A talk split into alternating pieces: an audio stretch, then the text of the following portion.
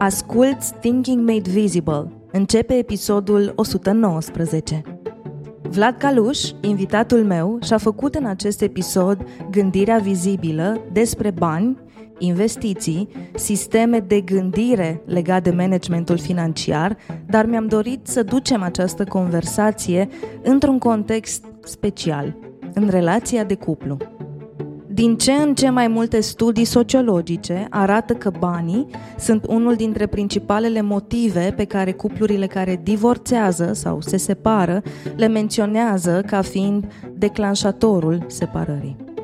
E important să avem discuții despre bani în cuplu, asta știm cu toții, pentru că banii sunt instrument și ne ajută să ne susținem visele, dorințele, plăcerile, dar chiar și survival mode, cum zice americanul. Știind toate aceste lucruri, pare evident că e important ca în relația de cuplu să vorbim despre bani. Dar, mă întorc din nou la studii, pare să că nu știm să facem asta. De aceea mi-am dorit că în această conversație cu Vlad să vorbim despre gestiunea banilor când ești într-o relație de cuplu. Despre bune practici pe care poți să le ai în vedere dacă îți dorești să ai o relație în care discuțiile despre bani nu sunt tabu, dacă îți dorești să te aliniezi cu partenerul tău legat de cum facem bani, cum îi cheltuim, cum îi investim și mai ales ce ne dorim pe viitor pentru noi, cuplu sau familie. Cred că o să-ți placă această discuție pentru că în Vlad ai să găsești un antreprenor, un tânăr care a început de foarte tânăr să investească în educația lui, un bărbat care este căsătorit și care în ultimii ani a lucrat constant alături de soția lui ca să se calibreze unul pe altul în relația lor de cuplu, dar ai să găsești și un tânăr pasionat să învețe pe alții despre ce înseamnă independența financiară și despre cum deși pare foarte departe pentru unii dintre noi, să încep chiar astăzi călătoria spre acel obiectiv. Dă volumul un pic mai tare dacă asta te ajută să fii mai prezent sau mai prezentă în ascultarea acestui episod, ia-ți notițe dacă vei simți nevoia și ascultă până la final. Audiție plăcută!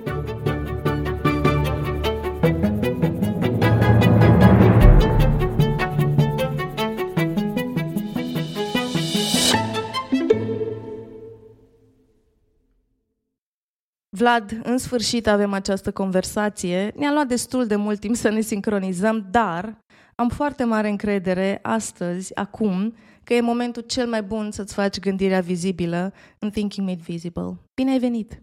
Madalina, îți mulțumesc foarte mult pentru invitație și e plăcerea mea să fim aici. O să-ți citesc ceva și te rog să ai un pic de răbdare, bine? Uh-huh. Mă numesc Vlad, am renunțat la facultate la 19 ani ca să lansez Planable alături de doi prieteni de mei, o platformă dedicată echipelor și agenților de mar- agențiilor de marketing pardon, pentru a colabora cu ușurință în tot ceea ce ține de conținutul de social media. Totodată, sunt alumni Forbes 30 sub 30 și Techstars London, unul dintre cele mai prestigioase acceleratoare de startup-uri din lume. Sunt investitor la bursă de câțiva ani și am învățat să-mi administrez finanțele personale din mii de ore petrecute asimilând cunoștințe noi sub toate formele posibile. Bloguri, podcasturi, articole, website-uri, cărți, cursuri și expert financiari. Sunt autodidact și mereu am crezut în învățare continuă. Urmează să mă pensionez în 2026 la vârsta de 30 de ani cu un portofoliu total de 500.000 de euro ca să petrec mai mult timp alături de familia mea să călătoresc și să-i ajut și pe alții să devină independenți financiar. Documentez călătoria mea spre independența financiară pe minimalistul.eu. Asta scrie în site-ul tău, la descrierea ta. Și am preferat să citesc mot ce scrie acolo pentru cei care te descoperă acum și mi-am dorit foarte mult să pornesc discuția asta cu tine exact de aici. Pe lângă tot ce am zis eu adineaur, Vlad, cum răspunzi tu la întrebarea cine ești? Mai, momentan uh, sunt Vlad, uh, care are și pseudonimul de minimalistul, care vine de la un stil de-a meu de viață în care eu caut nu doar minimalism, dar caut mai mult uh, esența în lucrurile care deja sunt și în stilul meu de viață care deja există și caut fericire în ceea ce am deja și să mă mulțumesc cu ceea ce deja există în contextul meu curent. Uh, Sunt antreprenor deja de 8 ani, am început Planable în 2016 și nu m-am așteptat să încep o companie la vârsta de 19 ani. Eu la 19 ani m-am dus la facultate, la relații internaționale în Republica Moldova, de unde, unde și sunt născut și acolo peste 3 luni m-am întâlnit cu câțiva prieteni de mei la un hackathon, unde am început să lucrăm împreună la Planable și de acolo viața mea s-a schimbat. Chiar și împreună cu soția mea discutam zilele astea că ea mă știe pe mine ca Vlad post-planable, însă nu mă știe pe mine ca Vlad, sau știe mai puțin despre mine ca Vlad pre-planable. Pre- Pre-planable, eu eram voluntar în foarte multe proiecte, în organizații de voluntariat în Chișinău, îmi plăcea foarte mult să mă implic și îmi vedeam viitorul meu în Organizația Națiunilor Unite în calitate de project manager sau coordonator sau lucruri pentru a face lucruri mai bune în comunitatea mea locală sau în Europa. Dar uh, lucrurile s-au schimbat foarte rapid și mi-am dat seama că eventual, chiar și după mulți ani de Planable, am revenit în spațiul de educație, acolo unde, unde simt că inima mea și pasiunea mea foarte mare este de a mă implica în educația altora. Când mă gândesc la educația altora, mereu m-am gândit la educația tinerilor, la oameni, oameni fix ca mine și fix ca tine, dar am ajuns prin intermediul la Minimalistul să creez o platformă în care pot să ajut pe alții să aibă un impact direct în viața lor prin intermediul la bani, pasiuni, interesele lor care le fac și modul în care ei cheltuiesc banii ăștia. Musai să adresezi ceva ce precis a atras atenția. Ai renunțat la facultate la 19 ani ca să construiești Planable alături de Xenia și de Nicolae. De ce ai ales să faci asta? Sau, cred că e mai corect să întreb, cum ai gândit, cum ai luat decizia? La vârsta de 19 ani, cum sunt convins că știi și tu și mulți alți din oameni care ne ascultă pe noi, commitmenturile tale în viață sunt aproape de zero. Tu n-ai copii, tu nu ești căsătorit, tu poate ai o relație pe atunci, dar o relație serioasă la 19 ani e un lucru destul de rar. Uh, probabil n-ai un job, respectiv nu trebuie să dai demisia, probabil n-ai o carieră foarte mare de care ar trebui să renunți. Pentru mine, să renunț la facultate a fost un pas în care eu m-am gândit că eu pot să renunț la facultate acum și pot să revin absolut oricând. Eu pot să fac o altă facultate la 20, la 21, la 22, pot fac o facultate la 30 sau la 40, fix cum am văzut alții o, cum o fac. Iar pentru mine, atunci, în februarie 2016, alegerea era destul de simplă. Eu am avut oportunitatea să fie să mă mut la Cluj, la Spheric Accelerator, ca să încep Planable împreună cu prietenii mei, unde noi am avut oportunitatea de a ne, de, nou ni s-a oferit spațiu de birou, ni s-a oferit uh, finanțare, prima noastră finanțare de la un investitor local, uh, ni s-a oferit foarte mult ajutor de la mentori de acolo, din Spheric Accelerator, să cunoaștem tot mai multă lume. Și pentru mine să mă mut la 19 ani de la părinții mei de acasă, unde eram eu într-un loc foarte, foarte comfy, mental și fizic, să mă mut într-un cămin la Cluj, unde trăiam împreună cu fondatorii mei într-o cameră, astfel încât să dezvolt un startup și să lucrez de luni până duminică la compania mea pe perioada de patru luni. Alegerea pentru mine era destul de simplă. Fie eu fac startup-ul, fie mă duc înapoi la Chișinău pentru facultate. Și eram gen, I mean, eu pot să revin la facultate oricând, dar oportunitatea asta ar putea să fie once in a lifetime și atunci mă gândeam foarte mult la asta. Iar un lucru care era foarte mult în capul meu atunci era că chiar dacă Planable ar fi eșuat peste 3 luni, peste 6, peste 2-3 ani, oricum o să câștig foarte multă experiență care este net superioară la orice lucru care l-aș învăța eu la facultate. Iar astfel m-am gândit că ok, let's give it a try, dacă nu funcționează, măcar am foarte multă experiență și pot să revin la Chișinău după asta, iarăși în locul meu foarte confortabil la părinții mei. Ai terminat până la urmă facultatea? Uh, nu, dar am mai revenit odată. Am uh-huh. mai mhm. revenit odată din cauza presiunii părinților mei peste un an. Uh, iar atunci am mai făcut, practic am terminat un an complet, practic primul an complet de, fina, de relații internaționale la uh, Universitatea de Stat din Moldova, iar apoi undeva prin 2017 noi am fost acceptați la Techstars London, unde atunci am înțeles, asta era un semn foarte mare de validare în industrie, că compania noastră înseamnă ceva. Faptul că noi am atras atenția la investitori, noi am fost selectați printre 10 companii din 1300 de alți aplicanți. Iar pentru noi asta însemna că, ok, this is it. Noi am plecat, noi ne-am mutat în Londra și de atunci nu m-am mai uitat înapoi niciodată la facultate și la alte oportunități. Iar părinții mei, peste vreo 2 ani, când au văzut că compania deja funcționează, că lucrurile sunt ok, că am venituri ok, am un, am un trai foarte fain și mă descurc în viață și-au dat seama că ok, pare a fi că Vlad nu se mai întoarce la facultate niciodată, cred că ar trebui să ne resemnăm. Planable a fost și este și astăzi un succes. Povestești pe scurt despre unde a ajuns compania voastră? Unde a ajuns compania noastră? Momentan suntem la aproape 40 de angajați, facem parte, am construit o echipă extraordinar de frumoasă, care îi sunt foarte recunoscător pentru cofondatorii mei, în primul rând, și Mirunei Dragomir, care a avut un impact atât de mare în companie de când a fost angajată. Uh, pentru mine, fiecare din cofondatorii mei au făcut o treabă care noi toți ne-am întins unul pe altul ca să construim compania asta așa cum este și fără niciunul din noi Uh, noi, practic, patru, eu, Xenia, Nicu și Miruna, nu cred că s-ar fi reușit să fim în această conversație acum. Uh, noi suntem la câteva milioane de dolari în revenue uh, din abonamentele noastre, fiind o companie bazată pe abonamente lunare sau anuale, peste 10.000 de clienți internaționali, branduri frumoase ca Leroy Merlin, Hyundai, Genesis, uh, Organizația Națiunilor Unite, unde am planificat să lucrez, dar care au devenit clienți eventual, uh, și multe alte companii. Tipul nostru de companii pe care îl targetăm sunt de obicei sau agenții sau branduri, echipele de marketing de acolo.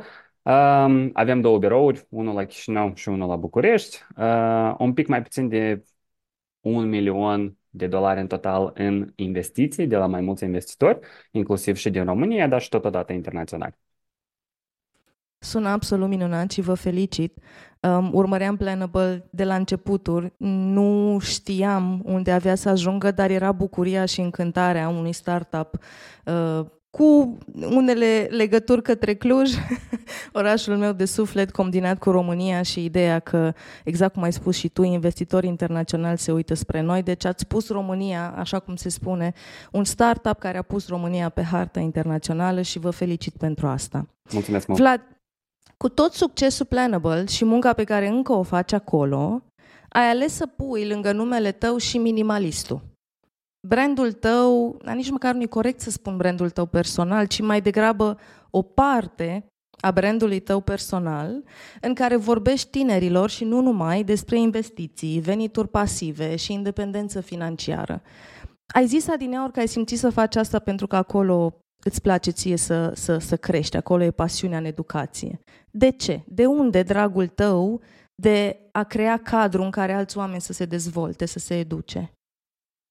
Cred că o parte subconștientă de mine e, vrea să aduc un impact înapoi la cei care au adus impact în mine. Eu undeva de la vârsta de 15 ani am început să particip în foarte multe proiecte de dezvoltare personală, la care am nimerit complet întâmplător. Adică am văzut un anunț pe Facebook, pe atunci pe când Facebook încă avea foarte mult conținut organic. Vorbim de, cred, peste vreo 12 ani în urmă, când pentru prima dată am făcut asta. Am văzut un anunț, am văzut un proiect care se numea Upgrade, organizat de ISEC Chișinău și am zis că ok, hai, hai să încerc. Și era un proiect de dezvoltare personală, de leadership, unde am cunoscut câțiva trainer, dar totodată, pentru mine ce era cel mai important, am cunoscut alți tineri care aveau aceleași interese de dezvoltare personală ca și mine. Lucru care era foarte diferit de colegii mei de la școală, care nu prea aveau interese de dezvoltare personală și nu prea aveau interese de educație în general. Iar eu m-am simțit că pentru mine asta era un cadru frumos de a mă dezvolta singur.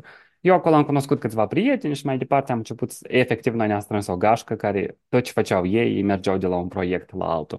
At this point, deja nu numai decât pentru educație și pentru învățare, dar at this point deja pentru mai mult un fel de hanging around, știi, să stăm, să mai povestim, să ne mai cunoaștem și iar prin intermediul la tot acest cadru mai informal, noi am reușit să nu știu, fie să, să ne jucăm, de exemplu, cash flow, unde am cunoscut mai multe despre antreprenoriat și finanțe personale.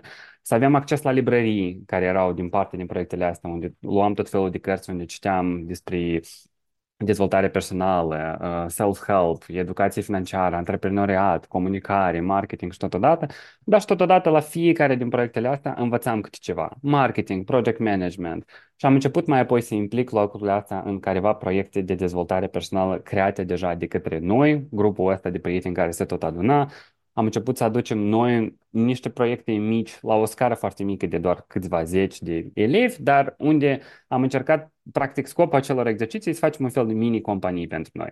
Niște proiecte în care noi am învățat unele lucruri, de exemplu, am învățat cum să fac project management, acum haideți să încercăm să implementăm lucrurile astea de project management prin forțele noastre.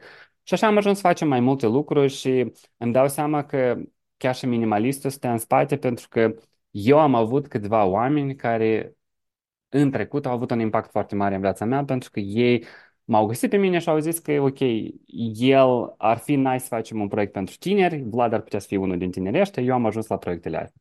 Probabil minimalist este o parte de-a mea de a oferi înapoi la exact aceiași tineri ca și mine, care poate ar ajunge la tine la podcast, de exemplu, peste vreo 10 ani, unde tu o să-i cunoști și eu să-mi spună că noi am făcut asta. Uh, chiar și prin intermediul activitatea la, minim, la, la, a mea la minimalistul, am cunoscut foarte mulți oameni care mi-au zis deja și au început o companie, au cerut o majorare de salariu pentru munca lor, au început să depună bani pentru alocația copiilor lor, adică clar ei își creează niște pași foarte, foarte concreți într-o activitate și independență financiară mai bună pentru ei. Și eu am simțit că banii au un impact atât de critic în viața noastră și cu un pic de educație, cu un pic de informare, noi putem să facem o viață mai bună pentru fiecare din noi. Noi putem, de exemplu, iarăși plecăm într-o vacanță, putem să investim în educația copiilor noștri, în sănătatea familiei noastre, în niște amintiri mai bune. Și toate astea se întâmplă doar cu un pic de educație financiară. Și mi-am dat seama totodată că noi cheltuim bani în fiecare zi, indiferent pe ce, fie printr-un subscription online, fie la un, la un supermarket, dar puțin dintre noi aleg să citească o carte de educație financiară, să se gândească pe ce îmi place mie, de exemplu, să cheltuiesc, care sunt lucrurile care pe mine mă pasionează, unde vreau să cheltuiesc mai mult, astfel încât, practic, fac un fel de volume up la cheltuielile mele care îmi plac și facem un volume down la cheltuielile de care mie nu-mi plac, care le urăsc, care nu mă interesează, care, în care nu vreau să mă implic niciun, nicio parte din asta emoțională. Crezi că e posibil ca oricine să ajungă la independență financiară? Din punctul meu de vedere, da. Uh, pentru că independența financiară nu e un termen. Independența financiară nu are o cifră concretă. Uh, ea nu are, pentru tine, independența financiară poate fi un lucru în care tu pur și simplu vrei să-ți iei un an de stress-free work, un an de nu vreau să mai muncesc, un an de un fel de sabbatical, un fel de, nu știu, gap year de la facultate, știi?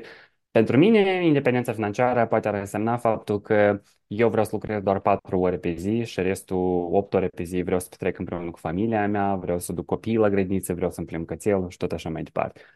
Pentru alții asta ar însemna că pentru ei la pensie nu, nu ar trebui să-și mai facă griji. Iar respectiv independența financiară, din punctul meu de vedere, este o definiție foarte, foarte personală pe care tu ți-o identifici așa cum vrei. Evident, noi putem să facem independență financiară foarte mică, de exemplu doar pe o lună sau doar pe un an, și pentru alții putem să facem independență financiară pentru 50 de ani înainte. Pentru mine personal, independența financiară înseamnă să aleg să nu mai muncesc sau să am alegerea de a nu mai munci. Iar asta este obiectivul pe care eu vreau să-l ating la 30 de ani, prin intermediul la o sumă de bani, astfel încât suma aceasta de bani pe care tu ai menționat-o și în trecut, de jumătate de milion de euro, ar putea să-mi acopere cheltuielile mele, astfel încât eu nu trebuie să, mai, să mă mai gândesc cum să produc un anumit venit de dimineață până seara, astfel încât să acopere aceste cheltuieli. Iar mai apoi, Există mai multe definiții personale pentru mine de independență financiară. Independență financiară pentru toată familia, independență financiară ca să-mi pensionez părinții mei, ca să călătoresc mai mult, să-mi fac un lifestyle de viață mai bogat prin mai multe călătorii și mai multe experiențe.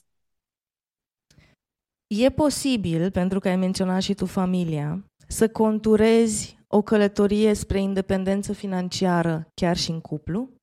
Da, Warren Buffett a spus un lucru foarte frumos care, care mi l-am amintit în special în ultimii ani de, de căsătorie, că, nu că cea mai bună decizie financiară pe care tu o faci este partenerul tău sau uh, persoana cu care tu te căsătorești.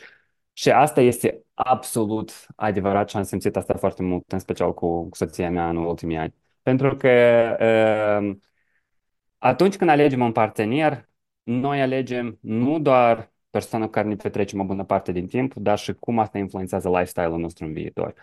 Pentru că, de exemplu, dacă unul din parteneri e foarte frugal, cum eram eu câțiva ani în urmă, și alt partener este o persoană, de exemplu, care vrea să plece la restaurant în fiecare zi, la poate niște experiențe de lux, poate în călătorii, în hotele de 5 stele și în avioane în business class, Asta foarte mult conturează două persoane diferite în același cuplu, iar asta o să dicteze foarte mult cheltuielile acestui cuplu, dar și totodată calea lor spre independență financiară.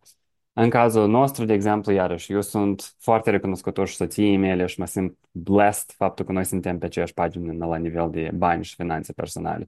Noi ne-am conturat această persoană de cuplu în care practic suntem un, un cuplu în care noi în fiecare an ne setăm obiective financiare, ne setăm obiective personale, ne gândim, ok, unde vrem să cheltuim mai mulți bani, unde vrem să cheltuim mai puțin bani, cum atingem independența financiară împreună, cum fiecare din noi contribuie la această cale spre independență financiară?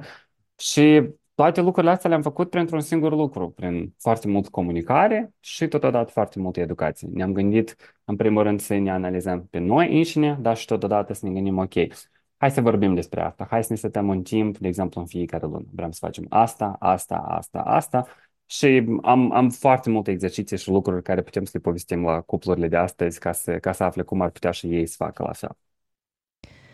Studiile sociale ne arată că banii sunt unul dintre principalele motive de certuri, discuții, divorț în cuplu. Unele studii zic că ar fi chiar pe primul loc ca motiv de divorț. Exact cum ai spus și tu. Uneori, unul dintre parteneri e cel care e econom și celălalt e cu o viață avem, hai să spargem. Exact. Altul visează pe termen lung, celălalt spune nu, nu, nu, nu, acum, în următorii trei ani trebuie să ne bucurăm că doar acum avem anii ăștia, nu o să mai avem. Așa că te întreb, dincolo de aceste diferențe, de ce crezi tu că banii care sunt până la urmă un instrument, declanșează certuri și conflicte în cuplu. E foarte important să ținem minte că atunci când doi parteneri se unesc într-o relație, căsătorie și, sau un commitment de termen lung sau chiar și scurt, pentru că nu toate relațiile durează foarte mult, partenerii ăștia vin cu un context personal și foarte personal, și asta vreau să subliniez, care vine din familie, școală și lucrurile pe care ei le-au avut până atunci. Dacă eu, ca partener, de exemplu, am crescut într-o familie în care părinții mei la fel s-au îndatorat foarte mult, au avut credite pe telefon, pe televizor, pe casă, pe vacanță, pe orice, atunci probabil și eu am preluat aceste lucruri și mie mi se pare că asta este normalitate. Dacă părinții mei, de exemplu, au fost frugali, probabil și eu aș putea să fiu frugal. Sau invers, poate eu aș vrea, aș fi opusă la frugal, pentru că părinții mei nu mi-au cumpărat mie nimic, iar în, în viața mea de adult, eu mereu am vrut să cumpăr absolut orice, pentru că unicul meu gând în cap era despre faptul că eu merit asta, eu vreau asta, eu am o singură viață, părinții nu mi-au cumpărat și eu orice mă gândesc vreau să-mi cumpăr. Mi-am dorit mașina asta în primul an de facultate. Chiar dacă plătesc 60% din venitul meu lunar pentru această mașină, o să mi-o cumpăr pentru că așa mi-am dorit eu. Și eu, de-a lungul la experiența mea de 3 ani de minimalistul, am cunoscut atât de mulți oameni independență. Am cunoscut oameni care vin din familii super simple și au ajuns câștigi 10.000 de euro pentru că asta au vrut ei ei aveau o pasiune foarte mare de a rezolva o problemă sau cu un produs în societatea lor și au reușit să câștige din asta foarte mulți bani și după ei câștigă 10.000 de euro, dar de fapt cheltuiesc din echivalentul la 1.000 de euro, pentru că ei n-au imaginație și nu știu exact cum, cum, cum vor să cheltuiesc. Iar astfel, când oricare din acești personaji pe care noi am menționat ajung într-o relație, ar putea să nu fie un echilibru de la bun început între doi parteneri și ar putea să fie un, o, o lipsă de, practic, de sync-up între ei despre ce vor ei și ar putea să fie, în general, în două etape diferite de viață. În special că, iarăși, foarte multe cupluri, unii, unul ar putea să fie la facultate, de exemplu, altul ar putea să muncească, unul un alt cuplu ar putea să fie într-o situație în care el este, sau ea este, de exemplu, un top manager, el este doar un intern și el abia își începe, respectiv, el ca intern nu știu, câștigă, de exemplu, 300 de euro, ea câștigă 3000 de euro ca și top manager. Lucrurile astea înseamnă că ambii parteneri au diferite necesități și diferite moduri în care ei vor să-și cheltuiască bani. El nu și-ar permite, ea și-ar permite tot ce vrea. Și asta creează o serie de frustrări, de gălăgii, de probleme, de dificultăți într-o relație care, iarăși, știu cât de banal asta sună și cât de clișeic, dar care pot fi rezolvate strict doar prin comunicare, prin foarte multe discuții pas cu pas, prin a înțelege la fiecare din partenerii ăștia ce vor ei. De exemplu, pentru mine, pentru mine un prim lucru uh, atunci când eu lucrez cu, cu cuplurile la nivel de crearea unui plan de independență financiară pentru ei, un exercițiu de care eu mă țin foarte mult este introspecția în general de a înțelege, ok, unde mă aflu eu acum? Unde sunt eu exact în această etapă de viață? Ce fac eu cu viața mea la momentul dat? De exemplu, poate un cuplu ar putea să-și pună astea cinci întrebări. Ok, unde suntem noi astăzi? De exemplu, noi trăim în Brașov, noi lucrăm în calitate de XY, câștigăm Z, suntem fericiți în relația și căsnicia Y și aș vrea și poate am reușit să mă mut într-o casă cu o priveliște visată. Iar doi, de exemplu, ar putea să fie, ok, unde vrem eu individual și totodată unde vreau să fiu, uh, unde vrem noi și eu personal să fim anul viitor. De exemplu, am un proiect propriu sau sunt fondatorul propriei afaceri sau am primii clienți din afacerea XYZ.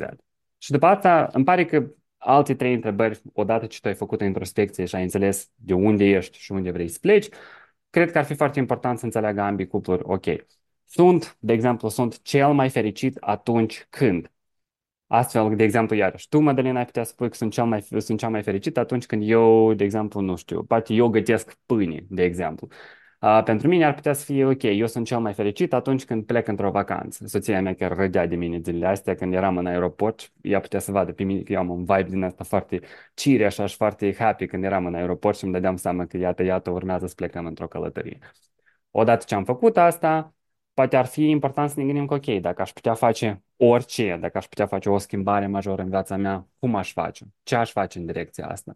Asta, la fel, ar putea să identifice faptul că, de exemplu, nu știu, partenerii poate nu sunt fericiți în relația lor așa cum sunt. Poate ar vrea să-și schimbe o parte din viața lor profesională, personală.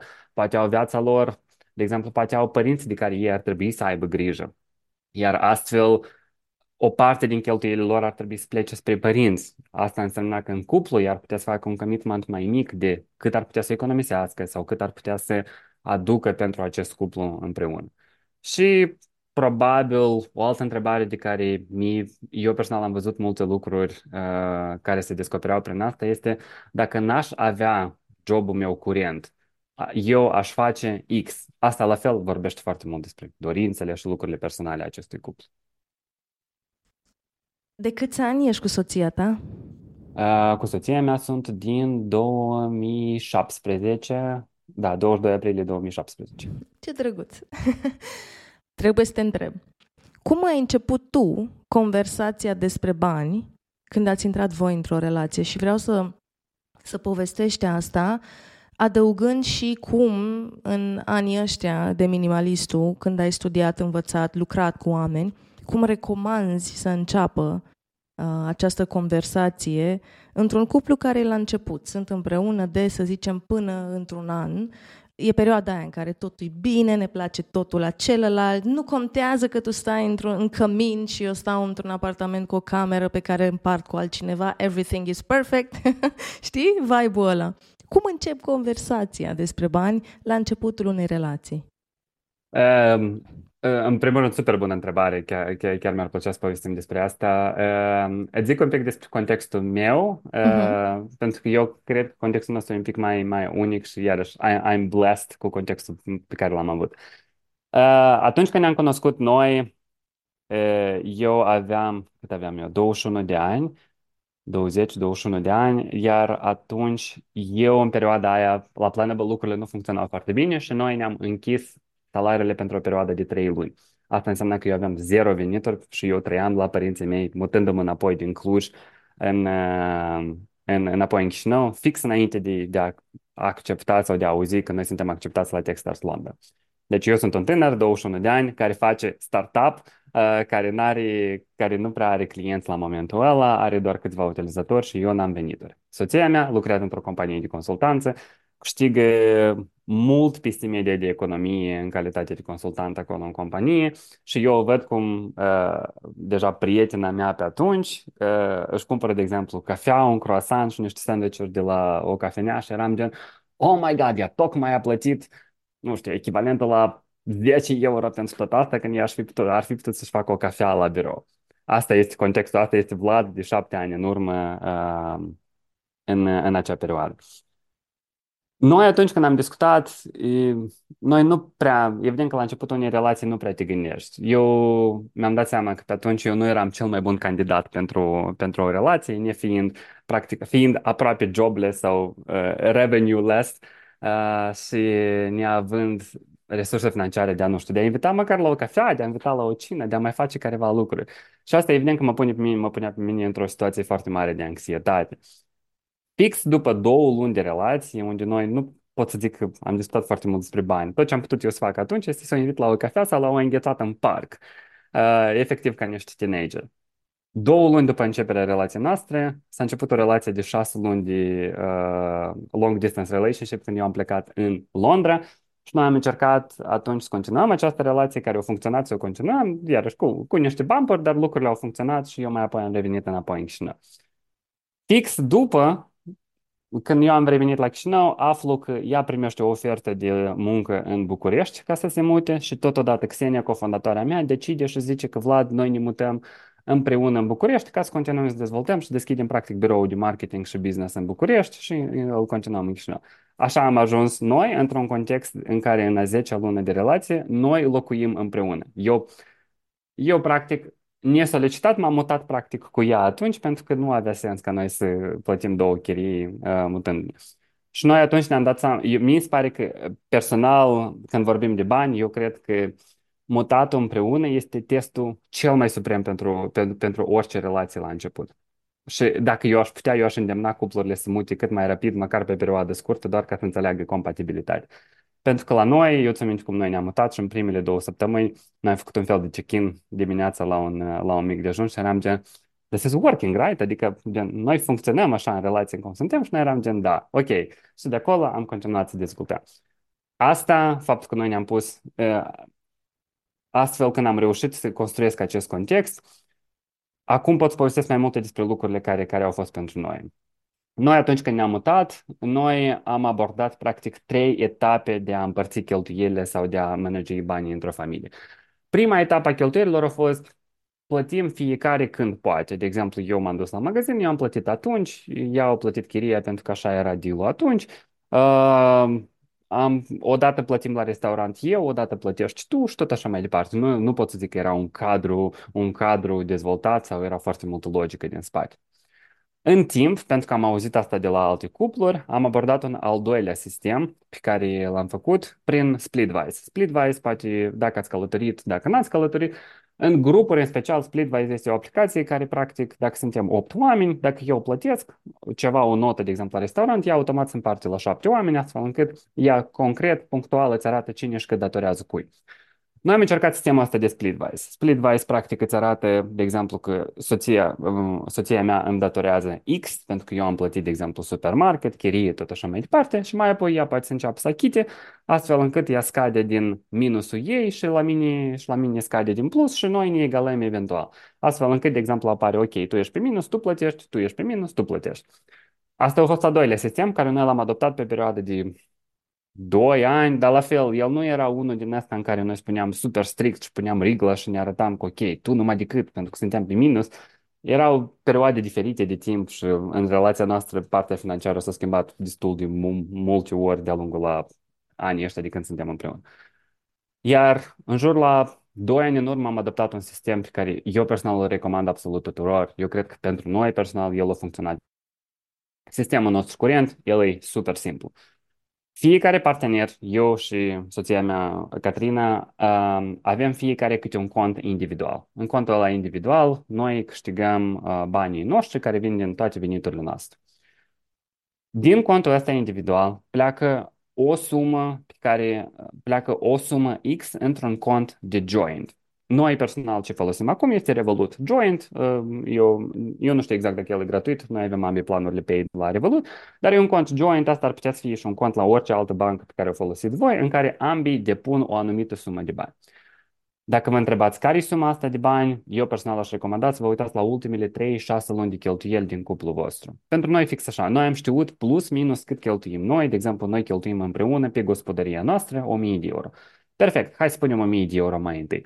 Dacă o să ne trebuiască mai mult sau mai puțin, noi să fluctuăm. Noi nu suntem foarte, foarte fixați acum că numai decât mai mult de 1000 de euro sau mai puțin nu putem să depunem. Odată ce am identificat suma pentru noi doi, care era atunci de 1000 de euro, noi ne-am gândit, ok, cât ar trebui să contribuie fiecare. Eu personal am venit în relația asta cu anumite schimbări de-a lungul timpurilor și respectiv eu am propus din start, hai să facem asta în mod proporțional, pentru că mie mi se părea mai fair. Eu deja atunci câștigam la un moment dat dublu decât soția mea și m-am gândit că n-ar fi fair ca eu care câștig mai mult să trebuiască să contribui egal, fix ca și ea pentru cheltuielile noastre. Respectiv, noi ne-am decis, hai să contribui 65% din această 1000 de euro în contul nostru de join și tu contribui restul 35%. Iar apoi lucrurile s-au mai schimbat la un moment dat. Eu am avut venituri mai mici, ea au venituri mai mari și invers. Sau la un moment dat ea nu avea venituri, eu am început să contribui pe absolut tot. Toate lucrurile astea s-au rezolvat foarte ușor prin doar simplu comunicare, printr-un fel de check-in, printr-un fel de avertizare. Hei, posibil veniturile mele ar putea să scadă în următoarea perioadă. Crezi că ai putea tu să acoperi o parte din cheltuielile astea?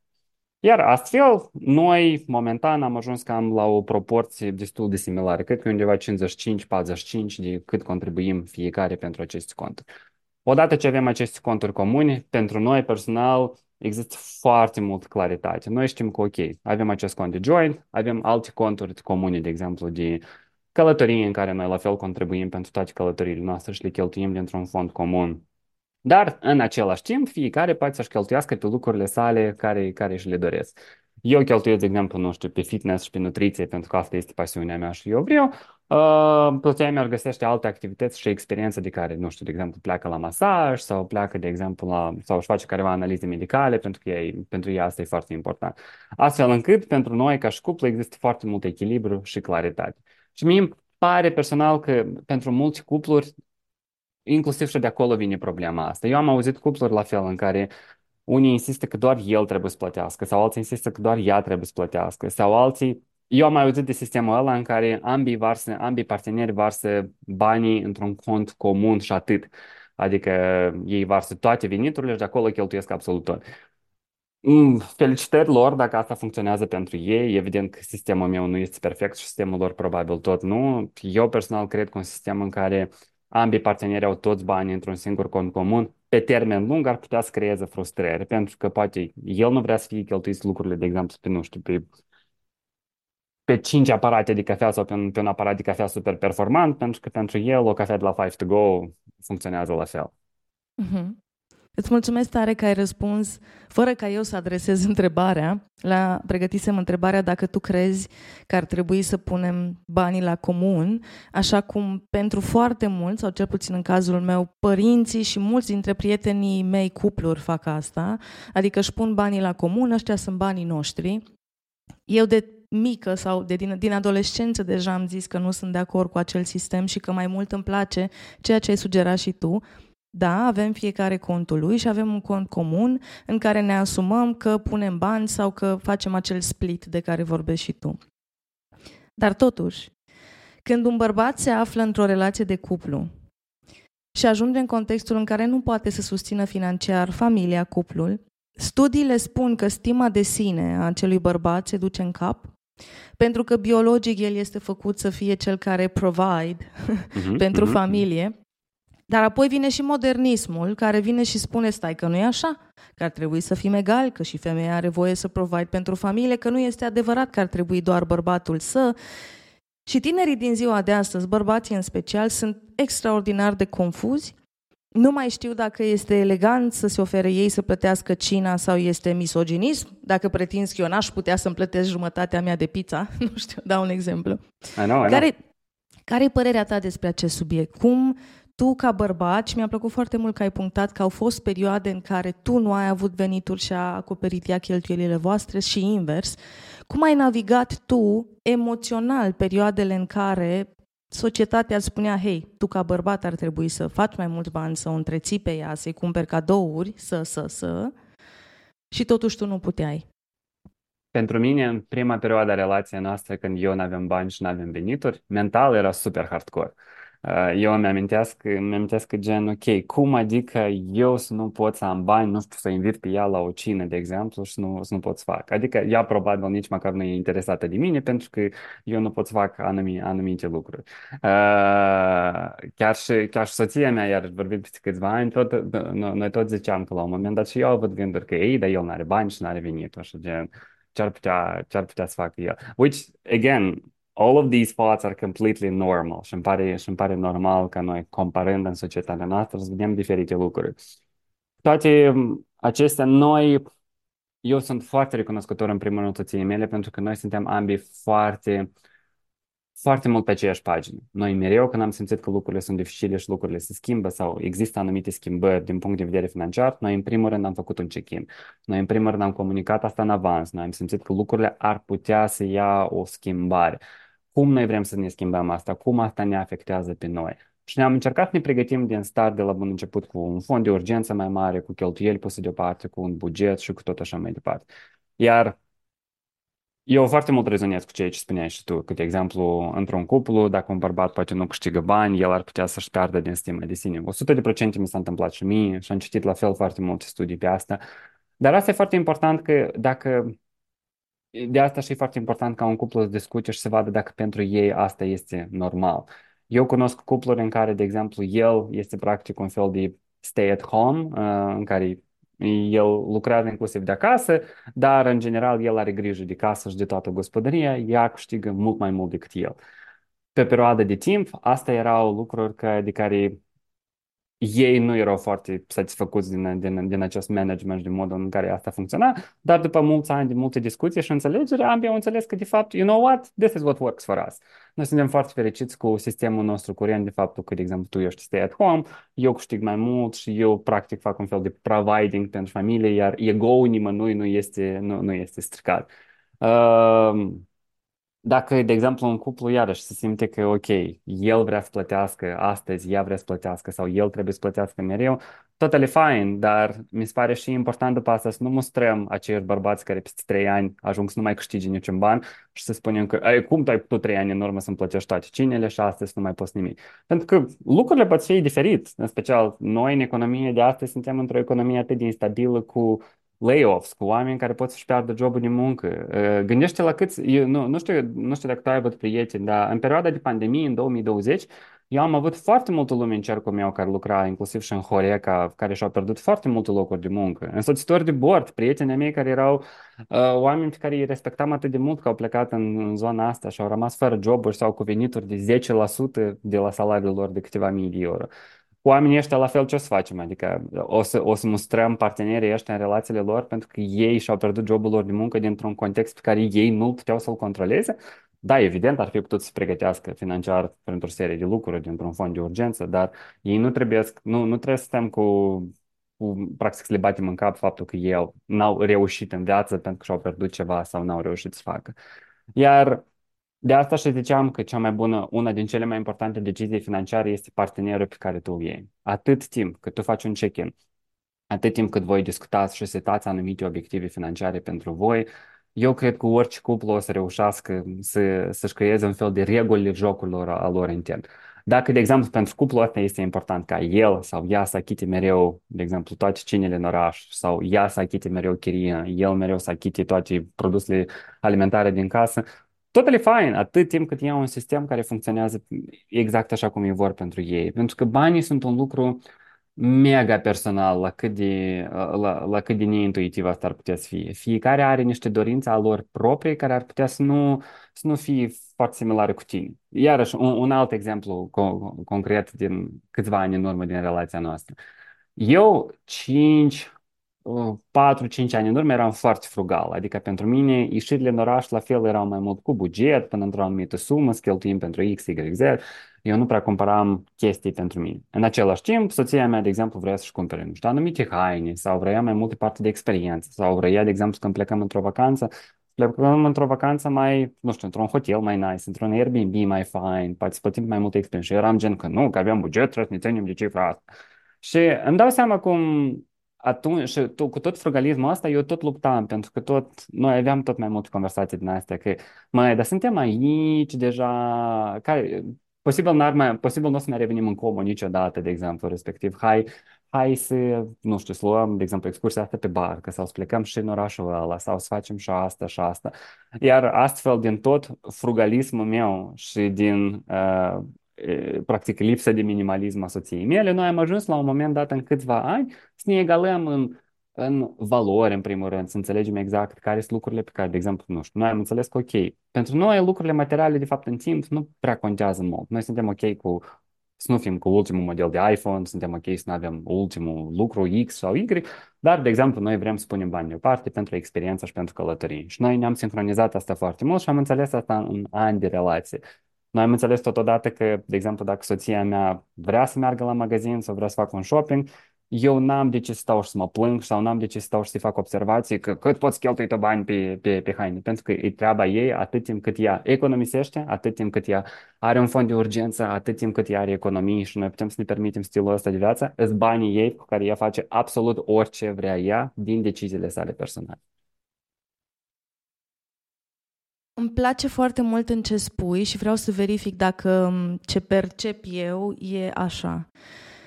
În ceea ce vorbești tu despre finanțe și felul în care te uiți tu la ele și felul în care minimalistul, platforma ta vrea să învețe pe oameni, tu spui că este extraordinar de important să fim maturi în a ne recunoaște nevoile noastre, sistemul care funcționează pentru noi și să nu ne lăsăm influențați de ce vine din afară. Nu știu, că vine mama și spune, păi stai puțin că la noi în familie tatăl tău câștiga mai mulți bani. Uh, cum adică soțul tău câștigă la fel ca tine sau mai puțin ca tine? Sau la noi în familie, mm, eu am stat în, creș- în concediu de creștere copil și acum tu îmi spui că pentru că tu ești top manager o să stea el acasă cu copilul, cum se poate așa?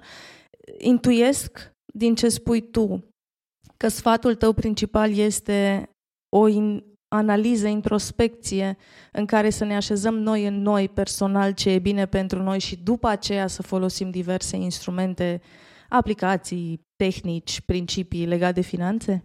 100 de procente. În primul rând, e tot despre, sincer să ne despre, inclusiv, what's your gut feeling? Ce simți tu că este potrivit pentru tine? De exemplu, nu știu, noi suntem doi ambi parteneri veniți din Republica Moldova care Iarăși, în Europa de Est, tu știi necesitatea părinților noștri de a deține o proprietate și de a avea O, un da. imobil. Noi suntem, noi, noi ne-am mutat în București în 2018. Noi de atunci suntem la chirie. Trust me, happily la chirie. Adică eu sunt, noi suntem ambii mega fericiți, suntem milionari în roni, happily la chirie, care nu planifică să cumpere o proprietate imobiliară pentru traiul său personal anytime soon. Părinții noștri de când suntem împreună, n-au ezitat să insiste că avem nevoie să, să avem o proprietate imobiliară. Că avem nevoie să facem asta, că cum voi să trăiți, dar cum voi să stați, că voi să aruncați bani în vânt. Și eu le spun că pentru noi asta funcționează exact așa cum este. Noi știm că pentru noi, de ce, ce mă interesează mine părerea ta că eu trebuie să stau sau nu stau la chirii. Sau, de exemplu, nu știu, eu văd chiar și pe părinții mei care și-au cumpărat o mașină care este echivalentul a 10 salarii a lui. Deci 10 salarii a tatălui meu. Și eram gen, why would you do that? De, de, de, de, de ce? Pentru că eu, eu care câștig, de exemplu, cred că de 5-6 ori mai mult decât părinții mei, eu am o mașină de 4.000 de euro care, uh-huh. care e la mine acolo și ea funcționează total fine deja de 5 ani. Și tot mai multe din lucrurile astea care eu înțeleg că în societate tu poți să vezi foarte multe semnale de, nu știu, alte familii care el câștigă foarte mult, dar totodată ia ultimul model de mașină, o casă, un penthouse, whatever, apartamente, foarte multe. E foarte important să, să nu ne uităm la exemple altora pentru că noi nu știm care, care e bucătăria lor internă. Noi nu știm bilanțul lor economic și noi nu știm dacă familia asta care fizic arată foarte frumos, on paper, de fapt, sunt foarte îndatorați și au foarte multe credite și, de fapt, există foarte multe certuri în familie despre bani. Exemplul tău, de exemplu, exemplu cuiva despre o familie ideală ar putea să fie departe de ideală fără de a ști toate detaliile astea din inițial. Și exact de asta, tot ce aici ar trebui să facem pentru noi este să ne gândim, ok, hai să ne uităm care este, cu ce am, ca, care sunt dorințele cu care noi am venit, care sunt commitmenturile mele deja existente, de exemplu. Eu am datorii pentru studii, eu am datorii pentru apartamentul ăsta care l-am luat, pentru mașină, pentru, am datorii față de părinții mei to provide for them Uh, tu poate ai, de exemplu, datoria ta de a-ți construi compania ta pentru că deja ai 10 angajați. Noi suntem în două etape, noi practic ne-am unit așa cum noi suntem, hai să ne gândim how do we make it work. Uh, respectiv, hai să ne gândim la care e bugetul nostru, hai să facem un fond de urgență pentru noi doi și hai să ne gândim mai departe. Noi vrem obiective financiare pentru un an, pentru 5 ani și pentru 10 ani. Astfel încât un cuplu foarte ușor, pentru că, de exemplu, dacă ea își dorește, nu știu, dacă ea își dorește un copil acum, anul viitor și dacă el își dorește un copil peste 10 ani, financiar vorbind, noi suntem la două etape de viață mega diferite.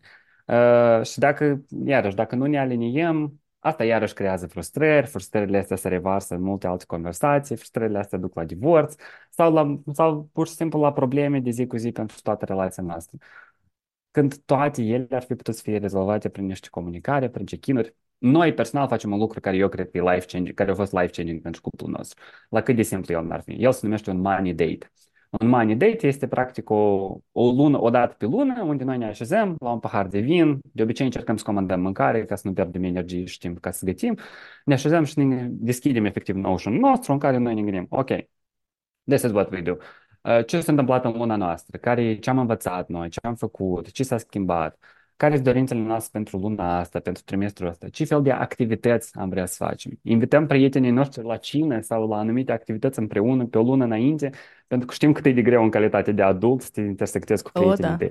Dar astfel, dar asta noi o facem nu pentru că noi, noi suntem pe plan și noi numai decât vrem să fim, să punem totul în Notion, dar mai mult ca să putem să aducem mai mult, mai mult sens și mai mult um, mai mult meaningness, practic, în toată, în, în toată activitatea noastră, astfel încât noi punem lucrurile pe hârtie și știm că ele se întâmplă așa cum noi ne dorim, dar nu luăm flow de viață în care multe lucruri se întâmplă și lucrurile pot să iasă de sub control. Închei sau completez răspunsul tău cu nuanța asta. Noi hotărâm, adică motivație internă, alegerile mele, așezare în ce vreau eu, ce îmi doresc eu, toate astea combinate cu foarte multă comunicare deschisă cu omul de lângă mine, care și el trebuie să ia aceleași decizii, ce își dorește el pentru el. Yep. Pentru, pentru că am vorbit adineauri despre bărbat în relație de cuplu, e mult să aduc și cealaltă parte la masa conversației. Studiile sociale, aceleași care menționează despre cât de mulți oameni divorțează din cauza banilor, arată că majoritatea femeilor care rămân în relații de cuplu abuzive, toxice sau pur și simplu nefericite, ca să nu mergem în extremele grave, yep. rămân acolo din motive financiare. Adică nu mai există iubire, respect, camaraderia din relația de cuplu, nu mai există relația efectiv, dar financiar ele nu își permit să plece. Ce sfat i-ai oferi unei femei care se află azi, acum, în această situație? Unul din lucrurile pentru care eu sunt foarte recunoscător când permite mie să fac platforma mea la minimalistă este că eu pot să mă implic în educația femeilor foarte mult. Așa a ajuns să fie în care, a, în care a, audiența principală a minimalistă sunt femei, 77%. Și eu nu vreau să fiu a, nu, nu vreau să fac niciodată mansplaining și eu fac foarte multe disclaimere despre faptul că, ok, you do whatever you want și tot așa mai departe. Dar eu sunt un feminist deep at heart în care eu cred, în primul rând, că femeile au nevoie de independența lor financiară și subliniez a lor. Chiar și noi împreună, soție, uh, împreună cu soția mea, fiecare are conturile sale individuale de fonduri de urgență și fondurile lor de investiții. Eu am, noi avem acces la fondurile unui altuia, noi putem să le accesăm, dar noi știm, pentru mine personal era foarte important de la bun început ca ea să investească pentru sine de la bun început într-un cont separat, astfel încât, în caz de un divorț, eu știu sigur că she is provided for. Ea are banii săi, are finanțele sale și ea n-ar trebui să depindă de mine sau n-ar trebui, indiferent de cum ar putea să ia, ce, ce, ce, uh, ce direcție ar putea să ia această relație. Pentru că noi, evident că nu putem să discutăm de acum de un motiv personal potențial de divorț peste 10 ani. Uh-huh. Iar astfel, eu insist permanent și discut cât de, cu cât de mult femei posibil. Știu că asta pentru unele ar putea, ar putea să fie neintuitiv sau chiar dificil, dar mi se pare extrem de important ca femeile să investească în educația lor proprie financiară. Să-și facă fondurile lor de urgență, să investească de sine stătător, să-și pună banii săi deoparte, indiferent de cât de mult el câștigă, indiferent de cât puțin el câștigă, indiferent de cât de mult el contribuie, femeia permanent trebuie să aibă fondurile sale de care ar putea să depindă. Pentru că astfel Banii ne oferă nouă cea mai bună libertate pe care noi putem să avem. Libertatea în a decide ce facem, cum facem, unde facem, cu cine facem și, în general, cum petrecem timpul nostru. Iar o sumă de bani, care poate fi chiar și echivalentul la o lună, trei luni sau șase luni de cheltuieli, ar putea să fie un factor decisiv pentru orice femeie să iasă dintr-o relație proastă, să iasă dintr-o relație toxică, să știe că, ok, următoarele șase luni eu mă descurc. Nu știu cum o să mă descurc peste șase luni, dar eu știu că următoarele șase luni eu mă descurc. Și dacă m-a ajuns cuțitul la os, eu pot să ies din această relație astăzi și să zic, ok, de astăzi înainte eu nu mai depun. Pentru că asta am făcut eu, am făcut un plan financiar bine pus la punct în care m-am gândit da, într-adevăr, confortul ăsta financiar este ok sau da, asta e ok, dar mental eu nu mă mai simt în relația asta și eu știu că o relație abuzivă minimă mă distruge și îmi pierde din potențialul meu. Iar astfel, pentru foarte multe femei, poate pentru ele, de exemplu, asta ar putea să fie un alt moment de, ok, poate o decizie nouă de carieră. Uh, poate ar vrea să-și schimbe cariera, poate ar vrea să devină marketer, ar vrea să-și deschidă o agenție, ar vrea să devină, nu știu, ar vrea să-și urmeze o facultate de psihologie, astfel încât chiar dacă femeia, de exemplu, nu câștigă uh, nicio sursă de venit acum, ea ar putea să decide să-și câștige chiar și o mică sursă de venit, astfel încât ea câștigă controlul ăsta independent al său despre cum ea cheltuiește banii și știe câți banii ei și ea nu este judecată nici cum despre banii ei. Pentru că am mai discutat și cu alte femei în care e un fel de nu știu cum e română, allowance practic de la soții lor în care ei dau bani pentru anumite cheltuieli și tot ei după asta stau și judecă pe de ce ai cheltuit pe asta, de ce ai cheltuit pe Y. Astfel încât o femeie când are banii săi și finanțele sale personale, ea știe exact că el poate spune absolut orice vrea el, ăștia erau banii mei, cinstit câștigați de mine, pe care eu decid cum vreau să-i cheltui. Irațional sau neirațional. Mm-hmm. Deci, practic, sfatul tău este pentru orice femeie că este astăzi fericită, că este astăzi nefericită în dinamica de cuplu în care se află, să înceapă să construiască acel fond de urgență. Zic bine? Și fondurile sale, da, și fondurile sale de investiții. Să investească individual, practic, pentru pensia ei, pentru viitorul ei financiar, pentru independența sa financiară proprie, pentru că dacă ea se întâmplă împreună, dacă ei sunt împreună pe aceeași pagină cu partenerii săi, perfect. Uh, iar putea să investească în continuare individual, dar ar putea să facă noi, de exemplu, și eu și soția mea avem un spreadsheet în care ne uităm Vlad, Catrina, investments, uh, income, uh, expenses și toate lucrurile astea, noi le punem astfel încât noi ne uităm la averea noastră în timp și noi vedem clar cum, ea, cum noi ambii construim ceva împreună. Dar în caz, că, în caz dacă linia asta cumva se rupe, noi știm sigur că ok, atât el cât și ea pot și eu pe o cale individuală proprie mai departe așa cum sunt ei. Uh, dar în același timp, dacă rămân, ei știu că ambii au independența lor financiară așa cum este.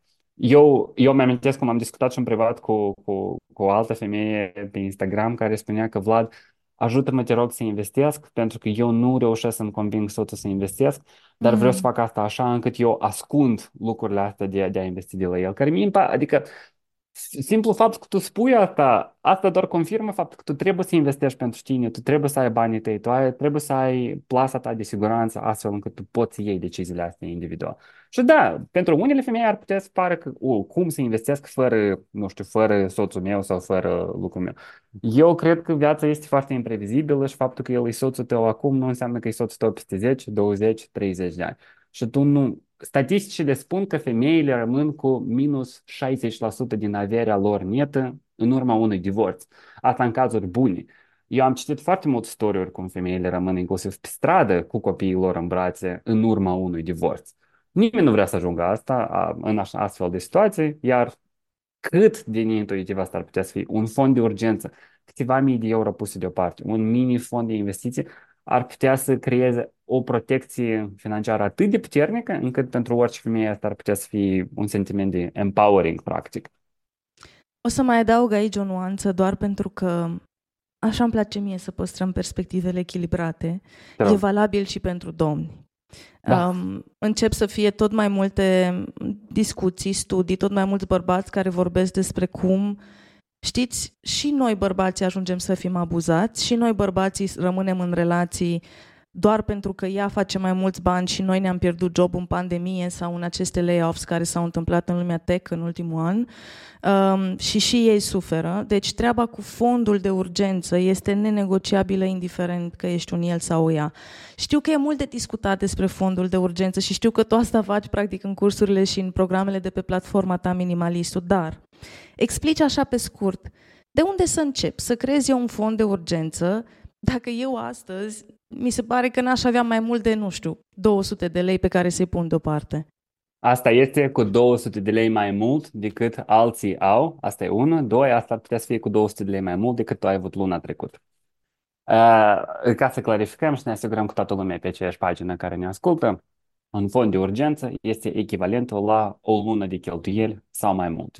De obicei, un fond de urgență ar putea fi, recomandarea mea personală este 3 sau 6 luni de cheltuieli, dar asta sunt chestii care depind foarte mult de la un cuplu la altul. De exemplu, dacă, nu știu, dacă să zicem că Madalina este single, 3 luni de fond de urgență, perfectly fine. Asta înseamnă că, de exemplu, dacă Madalina cheltuie 1000 de euro, ea are nevoie de un fond de urgență de 3000 de euro. Asta, este, asta îi oferă o plasă de siguranță incredibil de puternică. Asta înseamnă că oricând vrea ea, poate și ea, de exemplu, trei luni de pauză, să meargă să călătorească poate în Europa sau să-și mențină stilul ei de viață sau să-și pornească propria sa agenție pentru că nu mai vrea să mai lucreze la jobul X sau Y.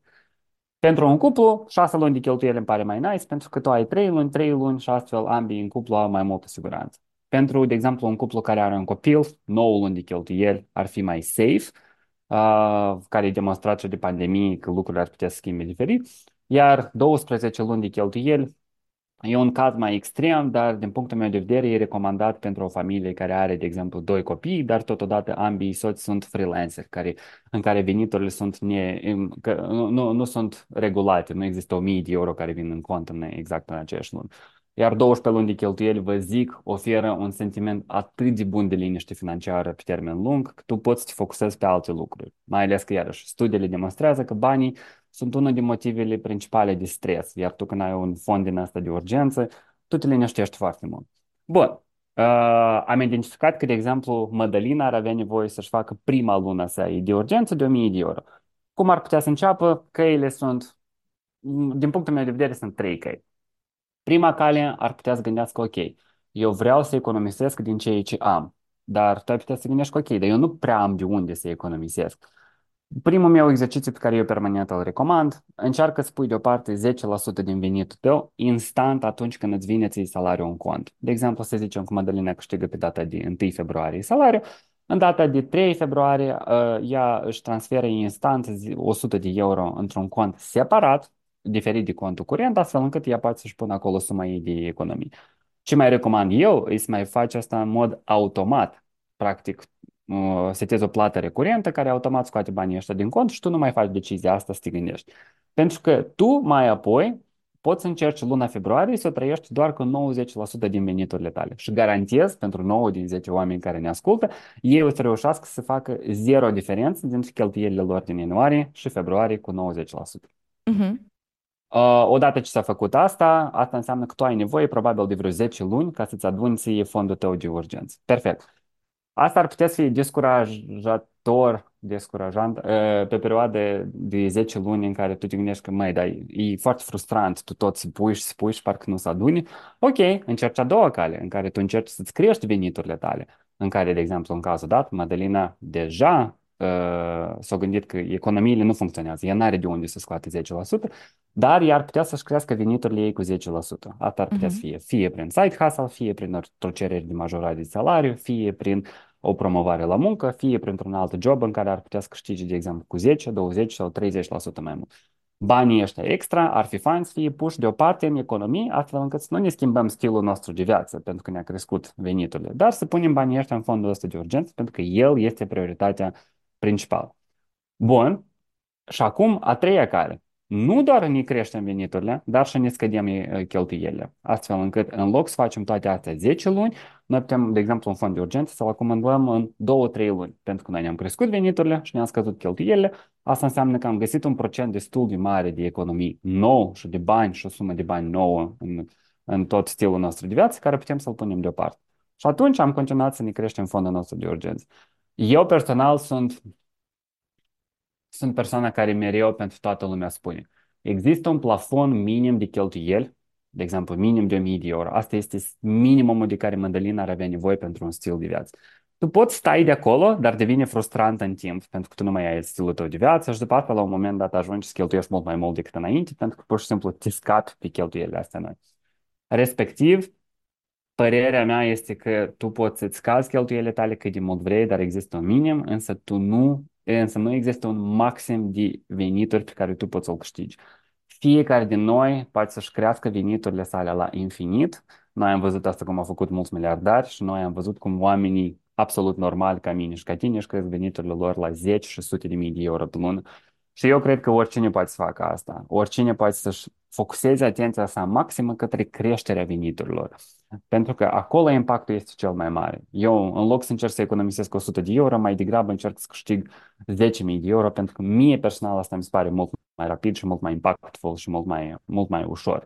Uh, dar da, pentru asta ai nevoie de mult mental space și pentru asta ai nevoie, în primul rând, să-ți faci un fond de urgență. Și cred că odată ce tu ai ajuns la prima, practic, barieră de finanțe personale unde tu îți faci fondul de urgență, ți-ai făcut un sistem, te focusezi, pasul, pasul principal, din punctul meu de vedere, ar fi să te focusezi pe uh, creșterea veniturilor. Ai pomenit mai devreme despre faptul că tu recomanzi ca într-un cuplu și ea și el să aibă fondul lor de urgență, adică să fie uh-huh. două fonduri de urgență și două fonduri pentru investiții. Dacă noi suntem cuplu și ne punem banii la un loc, cum facem două fonduri de urgență? Noi am făcut, uh, noi am avut așa o perioadă. Noi am avut o perioadă lungă de timp în care noi am avut toate fondurile de urgență complet separate, fiecare el avea, eu aveam, adică Cătrina are titluri de stat, eu am titluri de stat separate în conturile noastre. Noi avem câte 1000-2000 de euro în fiecare în conturile sale în Revolut și noi, până atunci asta a funcționat, doar că la începutul anului ăsta noi ne-am gândit că ok, poate ar trebui să facem niște schimbări și noi personal acum anul ăsta, iată, în, în a treilea an de căsnicie, ne-am zis că ok, poate ar fi timpul să le unim. Și noi am unit, de exemplu, fondurile de urgență, am unit fondurile de economie împreună, doar pentru că uh, simțeam că înainte nu prea am avut un sistem în care am putut să fac asta ușor. Acum, de exemplu, pentru că noi folosim Revolut Joint, care are foarte, foarte multe valute și ne permite nouă să facem share și la pocket și la cont, într-un mod în care eu nu trebuie să mă duc la bancă și pot să fac asta direct de pe telefon, noi am simțit că contextul curent în România și sistemul digital și tehnic, platformele îmi permit să fac asta, acum e momentul potrivit. Uh, sunt și alte căi în care trebuie să te duci la bancă, trebuie să faci o, practic, permisiune că partenerul tău să acceseze, poate să acceseze contul.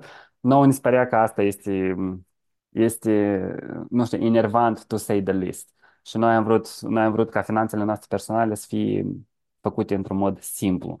Cât mai eficient, cât mai clar, cât mai ușor și pentru noi până atunci a funcționat și acum simțim că pentru noi modul ăsta în care este cu fonduri de urgență comune, cu conturi de economie comune funcționează. Pentru că iarăși am făcut un check-in în decembrie-ianuarie și am zis că ok, hai să, hai să facem anumite schimbări. Noi probabil deja ne mutăm într-o nouă etapă de management finanțelor personale pentru cuplu. Cum facem asta mai, mai ușor pentru ambii?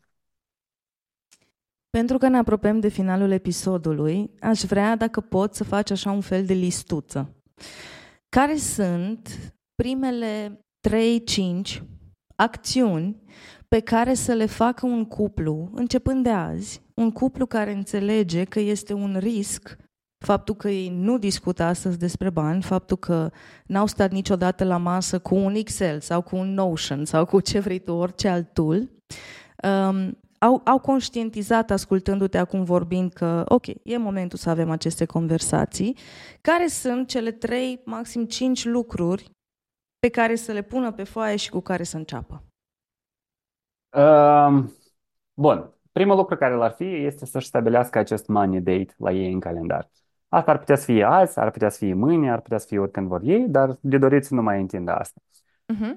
Acest money date ar trebui să vină cu o așteptare faptul că el nu o să fie perfect din start, dar el ar putea să iasă ok sau nu, pentru că un partener ar putea pur și simplu să burst out și să spună eu nu vreau să discut despre bani pentru că nu mă interesează, pentru că nu știu, banii nu contează în viață și tot așa mai departe, sau ar putea să iasă foarte ok. We don't know that. Haideți, haideți să încercăm să venim cu un mindset foarte clar. Doi, cred că cel mai important pentru etapa asta ar fi să punem cifrele pe masă și să scriem clar dacă cuplul într-adevăr nu a discutat niciodată despre bani, să arătăm cine și cât are și cine și ce are.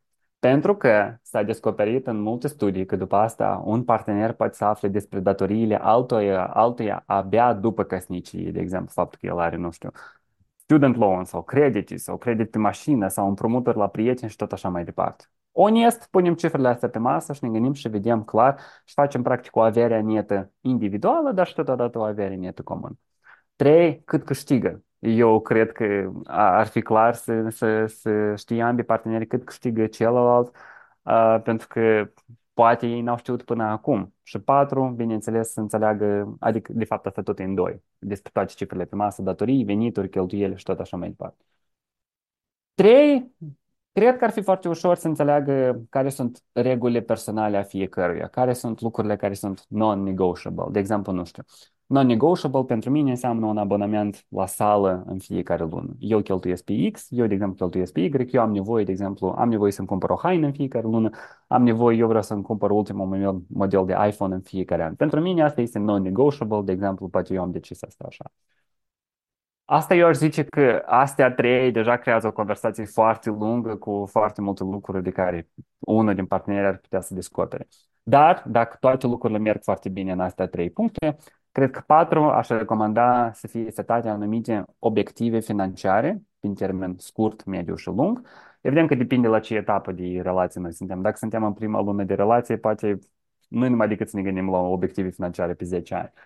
Dar pentru un cuplu căsătorit, da, ar fi fain. Dacă n-au făcut niciodată obiective financiare, ar fi fain. Poate aici, la obiective financiare, am putea să descoperim că, ok, el vrea copil, ea vrea casă, el vrea vacanță în Tenerife, ea vrea o vacanță, de exemplu, în Maldive. Ea... Și la fel, aici, aici descoperă foarte multe din nuanțele astea mici. De exemplu, poate lui îi plac city break-urile, ei îi plac vacanțe pe două săptămâni undeva pe termen lung. Astea ar fi foarte fain să fie intersectate unul cu altul prin diferite lucruri. Uh, și cinci, un plan financiar. Planul financiar ar, fi, ar ține de mai multe lucruri.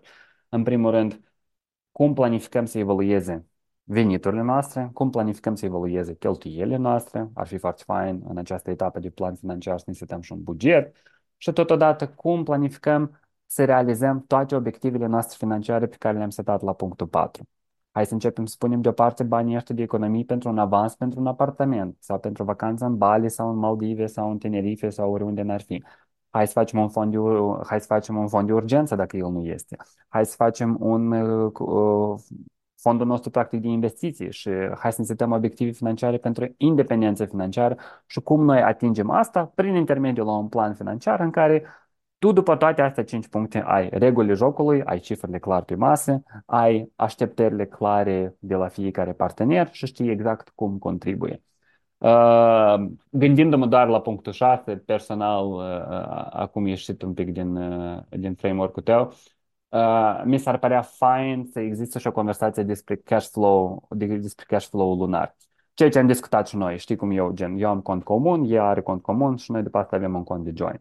Ar fi foarte important să fie discutat și care e sistemul care funcționează pentru ei, pentru acest cash flow lunar. Pentru că odată ce automatizăm și odată ce punem lucrurile astea la punct, cantitatea de decizii o să scadă foarte mult în fiecare lună și lucrurile astea se organizează de la sine. De exemplu, de la sine, într-un an ai putea să ai bani pentru o călătorie în Bali, pentru că tu ți-ai pus bani deoparte lună de lună într-un mod automatizat. Și din punctul meu de vedere, cu cât mai puține decizii operaționale facem, cu atât e mai ușor despre finanțele proprii personale.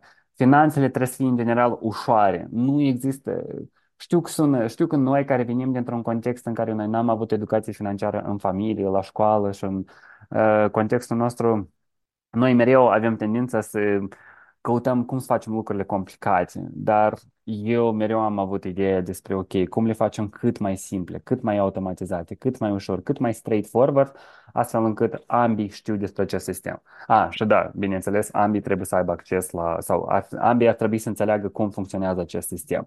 Eu am observat de obicei o tendință ca unul din parteneri să preia controlul la acest proces. De exemplu, el pune bani deoparte, el face buget sau ea face bugetul și el depune banii și tot așa mai departe. E foarte important ca ambii să aibă acces și control la acest sistem pentru că noi nu știm ce ar putea să întâmple. De exemplu, face unul din parteneri are un accident medical astfel încât și doar el are acces la banii X sau Y. Uh, eu uh, și doar la el, de exemplu, să află în cont fondul de urgență. În cazul dat, ar fi dificil să achiți ceva pentru o operație atunci când el nu are acces. Dar în caz când ambii parteneri au acces la conturile astea comune, e foarte ușor să gestionezi toate astea și după asta e foarte ușor să organizezi tot asta.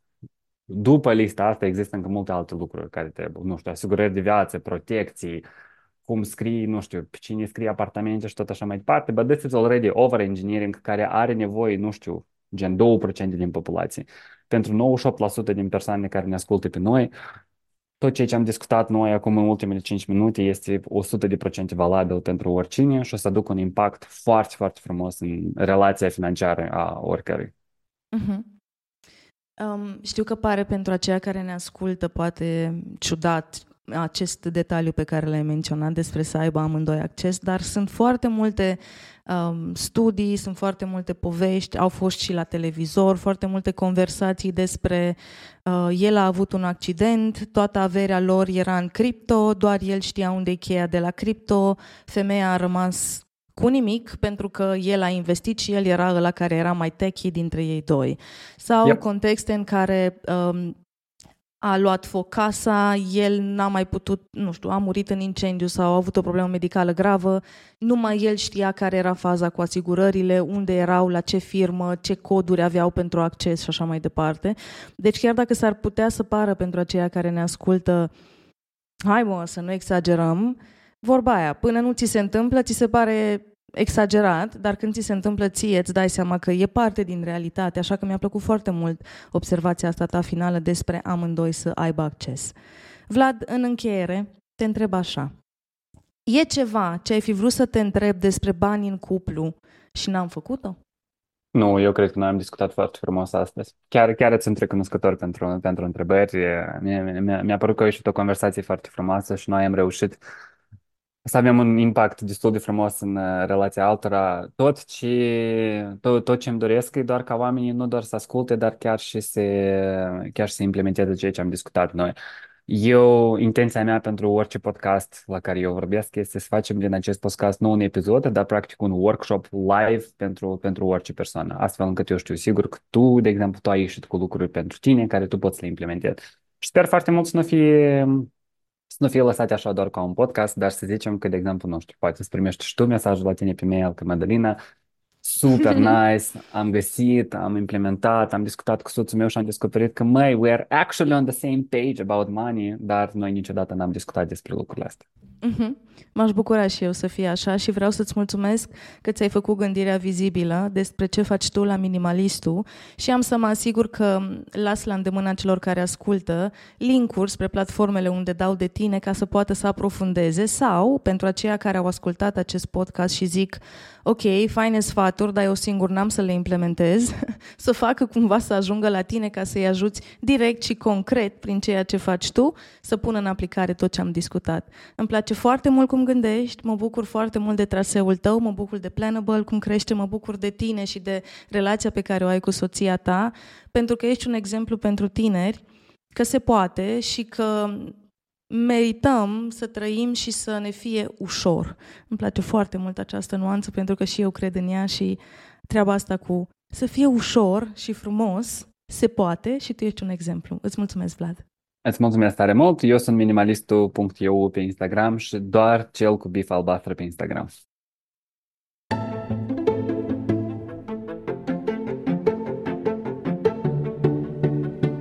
Dacă asculți aceste cuvinte acum, înseamnă că ai ascultat episodul până la final. M-aș bucura ca, exact cum a spus și Vlad, acest episod să fie doar începutul unui proces în care chiar pui în practică sfaturile pe care le-ai auzit aici.